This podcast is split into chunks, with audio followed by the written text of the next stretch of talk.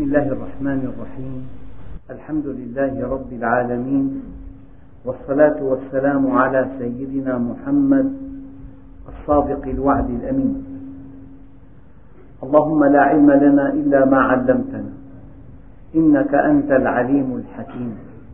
اللهم علمنا ما ينفعنا وانفعنا بما علمتنا وزدنا علما. وأرنا الحق حقا وارزقنا اتباعه. وأرنا الباطل باطلا وارزقنا اجتنابه. واجعلنا ممن يستمعون القول فيتبعون أحسنه وأدخلنا برحمتك في عبادك الصالحين. أيها الإخوة المؤمنون مع الدرس الثالث والأربعين من دروس سورة المائدة ومع الآية الثامنة والتسعين وهي قوله تعالى اعلموا أن الله شديد العقاب وأن الله غفور رحيم. أولا اعلموا أي تحققوا. الدين لا يؤخذ تقليدا ولا يمكن أن يقبل مقلد عند الله. لأنه لو قبل مقلد عند الله لكانت كل الفرق الضالة ناجية يوم القيامة لأنهم قلدوا رؤساءهم. رؤساء هذه الطوائف. ولكن لأن الدين تحقق ولأن الدين بحث ولأن الدين درس ولأن الدين اعتقاد أساسه الدليل. لذلك قال فاعلم أنه لا إله إلا الله. والعلم يقتضي البحث يقتضي الدليل يقتضي عدم التقليد يقتضي العلم المثابرة. أيها الإخوة اعلموا أن الله شديد العقاب. ألا ترون إلى أمراض عضالة تجعل حياة الإنسان جحيما لا يطاق؟ ألا ترون إلى فقر مدقع؟ ألا ترون إلى ذل لا يحتمل؟ الله عز وجل في بعض ما يروى في كتب الأثر أن نبيا قال يا رب أي عبادك أحب إليك حتى أحبه بحبك؟ فقال أحب عبادي إلي تقي القلب نقي اليدين لا يمشي إلى أحد بسوء أحبني وأحب من أحبني وحببني إلى خلقي. قال يا رب إنك تعلم أني أحبك وأحب من يحبك فكيف أحببك إلى خلقك؟ قال ذكرهم بآلائي ونعمائي وبلائي. والله هناك بلاء لا يحتمل. لأن الله عز وجل يقول ربنا لا تحملنا ما لا طاقة لنا به. والله الذي يصيب المسلمين لا يحتمل. لا تحملنا ما لا طاقة لنا به. العالم كله يحاربنا. المسلم في الأصل متهم. ما لم تثبت براءته ويصعب أن تثبت براءته. والطرف الآخر في الأصل معزز مكرم مبجل. هذا بلاء من الله. لأن الله عز وجل لا يغير ما بقوم حتى يغيروا ما بأنفسهم. ولأنه هان أمر الله على المسلمين فهانوا على الله. ذكرهم ببلائي في أمراض في شدة. قل هو القادر على أن يبعث عليكم عذابا من فوقكم. قديما كانت صواعق وأضيف لها حديثا الصواريخ. حارقة وخارقة وانشطارية وعنقودية وذكية وجرثومية وكيميائية وما إلى ذلك. قل هو القادر على أن يبعث عليكم عذابا من فوقكم أو من تحت أرجلكم. كان قديما ولا يزال الزلازل. أضيف إليها الألغام. أو يلبسكم شيعا. ويذيق بعضكم بأس بعض. الحروب الأهلية الطغاة في العالم ويذيق بعضكم بأس بعض. ذكرهم بآلائي بالآيات الكونية الدالة على عظمته. ذكرهم بنعمائي ذكرهم ببلائي ذكرهم بآلائي كي يعظموني. ذكرهم بنعمائي كي يحبوني. ذكرهم ببلائي كي يخافوني. مستحيل أن يستقيم إيمانك من دون أن تخاف من الله. مستحيل أن يستقيم إيمانك من دون أن تحب الله. ينبغي أن تخافه. وينبغي أن تحبه والأنبياء يعبدون الله رغبا ورهبا خوفا وطمعا رجاء وحذرا. اعلموا أن الله شديد العقاب. هذه للعصاة للذين يبنون مجدهم على أنقاض الآخرين للذين يبنون غناهم على إفقار الآخرين للذين يبنون عزهم على إذلال الآخرين. هؤلاء الذين يحبون أن يعيشوا وحدهم وأن يأكلوا وحدهم. ومن بعدهم الطوفان. هؤلاء ذكرهم أن الله شديد العقاب. يعني أنت في قبضة الله. بدءا من أقل خلية في جسمك إلى أكبر مصيبة في الأرض أنت في قبضة الله. أحيانا كآبة لا تحتمل أحيانا ضيق شدة أحيانا وساوس وساوس متسلطة مس جن إصابة عين حسد فاسق أحيانا مرض مرض مادي والله هناك أمراض تحيل حياة الإنسان إلى جحيم. لو تعطلت وظيفة ثانوية في أحد الأجهزة لقلبت حياة الإنسان إلى جحيم لا يطاق. أنت في قبضة الله. إن كنت في قبضته فلا تقل أنا قل أنا عبد لله. ارجو رحمته واخشى عذابه. اعلموا أن الله شديد العقاب. يعني أنت في متناول الله عز يعني. قد تأتي المصيبة من جسمك أو من نفسك أو ممن حولك أو ممن فوقك أو ممن تحتك حينما تعلم أنك في قبضته وحينما تخاف منه تستقيم على أمره. وليس الهدف أن تخاف منه الهدف أن تستقيم على أمره. وليس الهدف أن تستقيم على أمره الهدف أن تسعد باستقامتك على أمره. خلقك ليسعدك. إلا من رحم ربك ولذلك خلقهم. خلقهم ليسعدهم. اعلموا أن الله شديد العقاب. ما الذي يمنع أن تزور المستشفى من حين لآخر؟ فتجد مصائب لا تحتمل.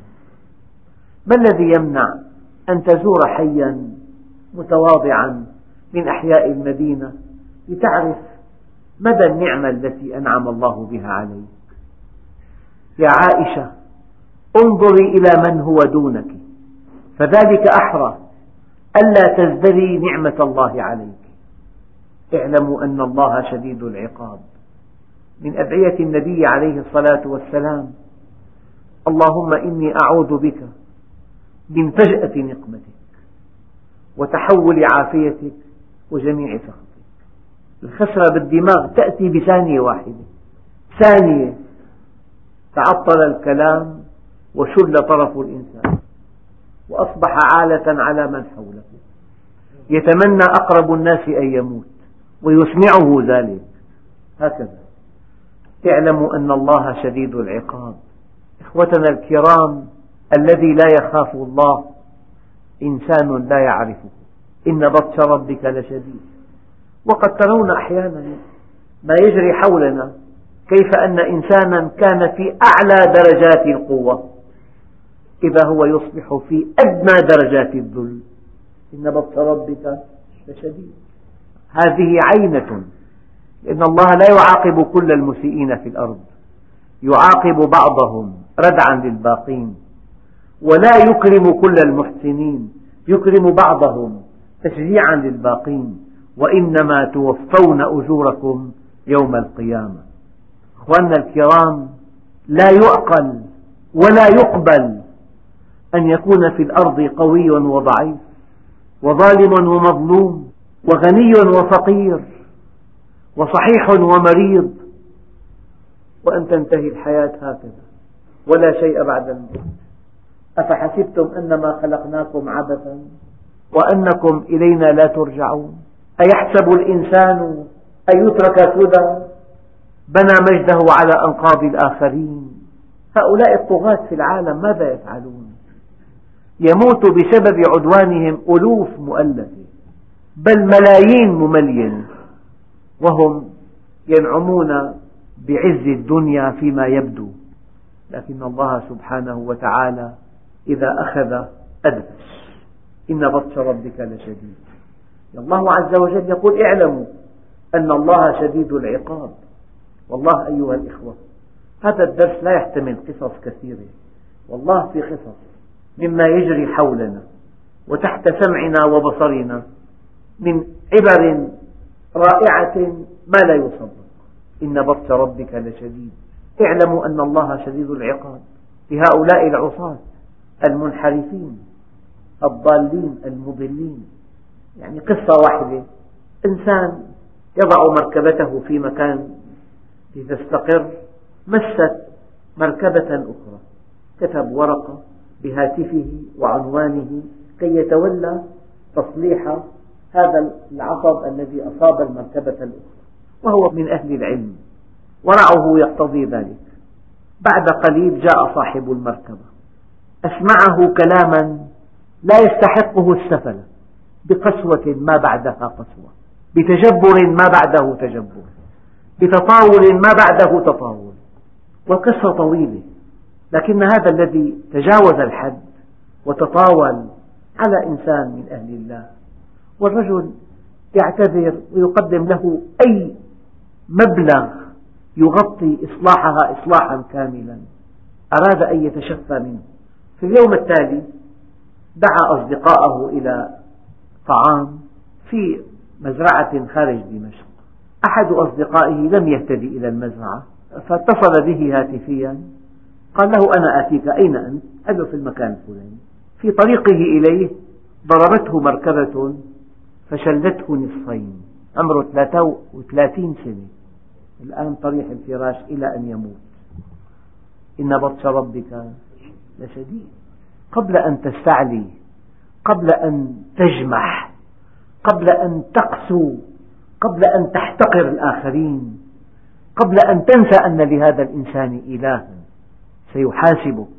علامة عقل الإنسان خوفه من الله. ورأس الحكمة مخافة الله. إن بطش ربك لشديد. أخواننا الكرام لكن أتمنى عليكم إذا استمعتم إلى قصة ألا تتبنوها إلا بحالة واحدة. أن تعرفها من فصلها الأول إلى فصلها الأخير. إن عرفتها من فصلها الأول إلى فصلها الأخير يقشعر جلدك من عدل الله عز وجل. أما إن عرفتها من آخر فصولها ما لها معنى؟ ما لها معنى أبدا. بل إن رواية هذه القصة تسهم في خلل يصيب السامع. اعلموا أن الله شديد العقاب وأن الله غفور رحيم. هذا الذي أناب إليه وآمن به واستقام على أمره وأحبه وخدم عباده وبنى حياته على العطاء أعطى من وقته ومن ماله ومن خبرته الشيء الكثير. وأن الله غفور رحيم. سيمحو له خطاياه التي لم يرتكبها قصدا وسوف يرحمه في الدنيا والآخرة. اعلموا أن الله شديد العقاب وأن الله غفور رحيم. هذه حقيقة أيها الأخوة. الخير بيد الله والتأديب بيده. فإما أن تصلح للإكرام أو أن تصلح للتأديب. الأمر بيدك والكرة في ملعبك وأنت مخير. إما أن تكون أهلا لإكرام الله وإما أن تكون مستحقا لعقاب الله. الأنبياء ما مهمتهم. لهم مهمة واحدة أن يبين فقط. أن يبلغ ما على الرسول إلا البلاغ. لأنك مخير. إن الله حينما خلقك منحك حرية الاختيار.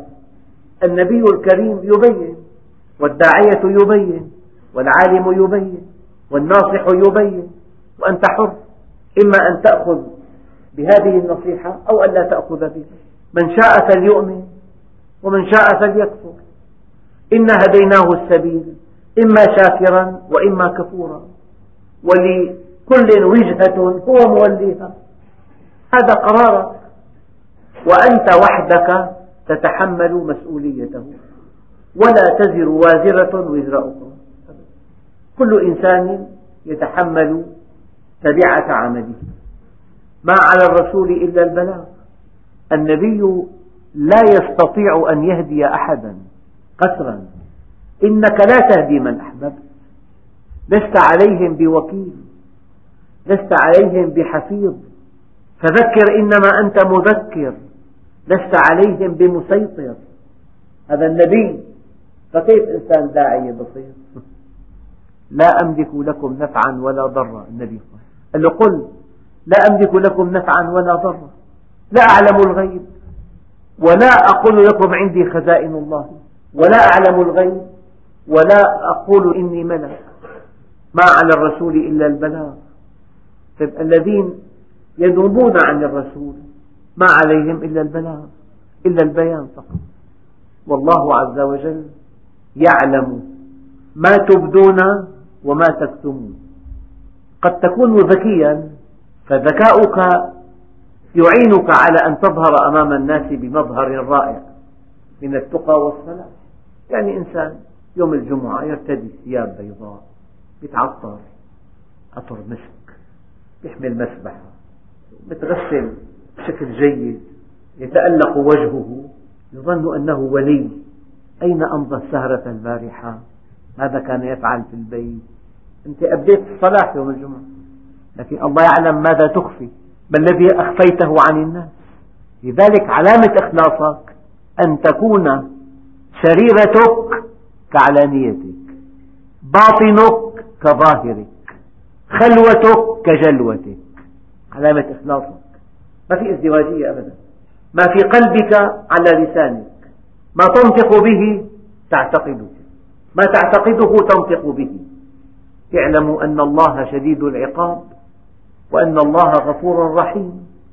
لأهل معصيته شديد العقاب ولأهل طاعته غفور رحيم. واعلموا لا تبقي هذا تقليدا ولا هيك سماع غير مسؤول. ما على الرسول إلا البلاغ. والله يعلم ما تبدون وما تكتمون. يعلم خائنة الأعين وما تخفي الصدور. وكلمة خائنة الأعين يعني لا يستطيع إنسان على وجه الأرض أن يضبطك في حالات كثيرة أن عينك تخون وتنظر إلى الحرام في آلاف الظروف لا يمكن لمخلوق أن يضبطك بخيانة العين. إلا الله. يعلم خائنة الأعين وما تخفي الصدور. على النبي أن يبلغ وعليك أن تستجيب لأمره. فإن استجبت فلك وإن لم تستجب فعليك. ثم يقول الله عز وجل قل لا يستوي الخبيث والطيب ولو أعجبك كثرة الخبيث. يعني هي آية دقيقة جدا. في شيء طيب تطيب به النفس وفي شيء خبيث تخبط به النفس. فالطيب الذي تطيب النفس به طيب ولو كان قليلا والخبيث الذي تخبط به النفس يبقى خبيثا ولو كان كثيرا يعني عشرة آلاف ليرة مشروعة مقابل عمل مشروع دقيق متقن مخلص نصحت به المسلمين أفضل من مليون ليرة جاءتك بالكذب والاحتيال. لأنه العشرة آلاف ليرة من عمل مشروع مخلص منضبط متقن نصحت به المسلمين هذا المبلغ يبارك الله لك فيه. يصرف عنك نفقات لا تعد ولا تحصى. أنت في أمس الحاجة إلى أن تتلافاها أما إذا طمعت بالكثير الخبيث هذا تنفقه في وجوه أنت في غنى عنها. هيك بعض الأقوال في كتب الأثر من أصاب مالا في مهاوش أذهبه الله في نهابر. المال الذي يأتي بأساليب غير مشروعة يذهب بطرق مؤلمة جدا. قل لا يستوي الخبيث والطيب. لا تستوي امرأة مؤمنة طاهرة عفيفة متحجبة تزوجتها وامرأة جميلة جدا بغية منحرفة فاسدة مفسدة على جمالها الأخاذ. وتلك على جمالها المتواضع. هذه مؤمنة. في حكمة بالغة أنه أحيانا يكون الخبيث كثير كثرة مطلقة. يعني كثيرة الجمال أو كثيرة المال أو كثيرة الجاه. وأحيانا المؤمن قد يكون دخله محدود جدا وقد يكون شأنه محدود وقد يكون شكله ماشي الحال شكل متواضع. لكن البطولة في الدنيا أن تكون في المستوى الذي أرادك الله أن تكون. يعني كلمة الخبيث مال خبيث. مال من حرام يعني. زواج خبيث امرأة في دينها رقة. مثلا سفر خبيث في رفاه وفي فنادق وفي معاصي وآثام سفر متعب إلى العمرة والحج ازدحام وحر ونفقات باهظة. ومناظر ليست محببة يعني جبال سوداء وحر لا يحتمل. فدائما كلمة خبيث وكلمة كثرة يعني شيء تخبط به النفس إذا فعلته. وقد يكون كثير كثير في تألقه كثير في كمه كثير في نوعه كثير في لذته ولو أعجبك كثرة الخبيث. لذلك أيها الإخوة الإنسان في الدنيا قد يتمتع بعين باصرة وقد يتمتع ببصيرة. يعني مثلا لو دخلت إلى بيت بمقاييس العصر 400 متر في أرقى أحياء المدينة له إطلالة رائعة شرفات واسعة فيه كل الأجهزة الإلكترونية والكهربائية تكييف على تبريد على تدفئة على أجهزة المطبخ على أجهزة الصالون لكنه اشتري بمال جاء من بيع المخدرات مثلا وبيت غرفتان متواضعتان في حي متواضع. الفرق بين البيتين لا يقدر بثمن هذا البيت مشروع صاحبه مؤمن. يعني مطعم خمس نجوم غلته اليومية مليون ليرة. ومطعم بسيط غلته اليومية ثلاثة آلاف. المطعم الفخم يقدم خمس خبيث. والغلة كثيرة جدا. كلمات لطيفة خبيث وكثير. كثير في نوعيته. في صالة للقمار مكلفة 30 مليون دولار. وقد تجد مدرسة أو جامعة متواضعة جدا. تخرج أطباء ومهندسين. البناء متواضع. يعني قد يقدم للأمة قادة وأطباء وعلماء مثلا. فالخبيث أحيانا يكون كثير. كثير في نوعيته في كمه في متعته وأحيانا الطيب قليل قد يكون قليل في نوعيته وقليل في كميته. فيا أيها الإخوة آية دقيقة. قل لا يستوي الخبيث والطيب ولو أعجبك كثرة الخبيث. فاتقوا الله يا أولي الألباب لعلكم تفلحون. يعني اتقوا الله أن تتجهوا إلى الخبيث الكثير. وآثروا عليه الطيب القليل. هي وظيفة في التعليم فرضا. والتعليم صنعة الأنبياء. التعليم متعب. لكنك تربي النفوس أو محل تجاري بأفسق الأسواق. والنساء فيه شبه عرايا والله من حيث المتعة هذا المحل أجمل من هذا العمل الشاق. مع طلاب متعبين مثلا. لكن التدريس مع طلاب والأخذ بيدهم إلى الله وغرس القيم الأخلاقية فيهم وتعريفهم بالله مع التعب والمشقة والدخل القليل أفضل ألف مرة من محل تجاري تنتهك فيه حرمات الله كل يوم ويكون فيه نوع من الزنا في كل دقيقة. زنا النظر وزنا اللمس وزنا الكلام. فلذلك أنت دائما بين خبيث كثير وطيب قليل. حتى في الزواج من تزوج المرأة لمالها أفقره الله ومن تزوجها لجمالها أذله الله ومن تزوجها لحسبها زاده الله دناءة ومن تزوجها لدينها أكرمه الله. قد تكون المرأة الدين أقل من المرأة التي ليس فيها دين إطلاقا. قد يكون ذلك. لذلك فعليك بذات الدين تربت يداك. الآية ملخصة أن تختار زوجة صالحة. ولو كانت أقل من التي تعجبك.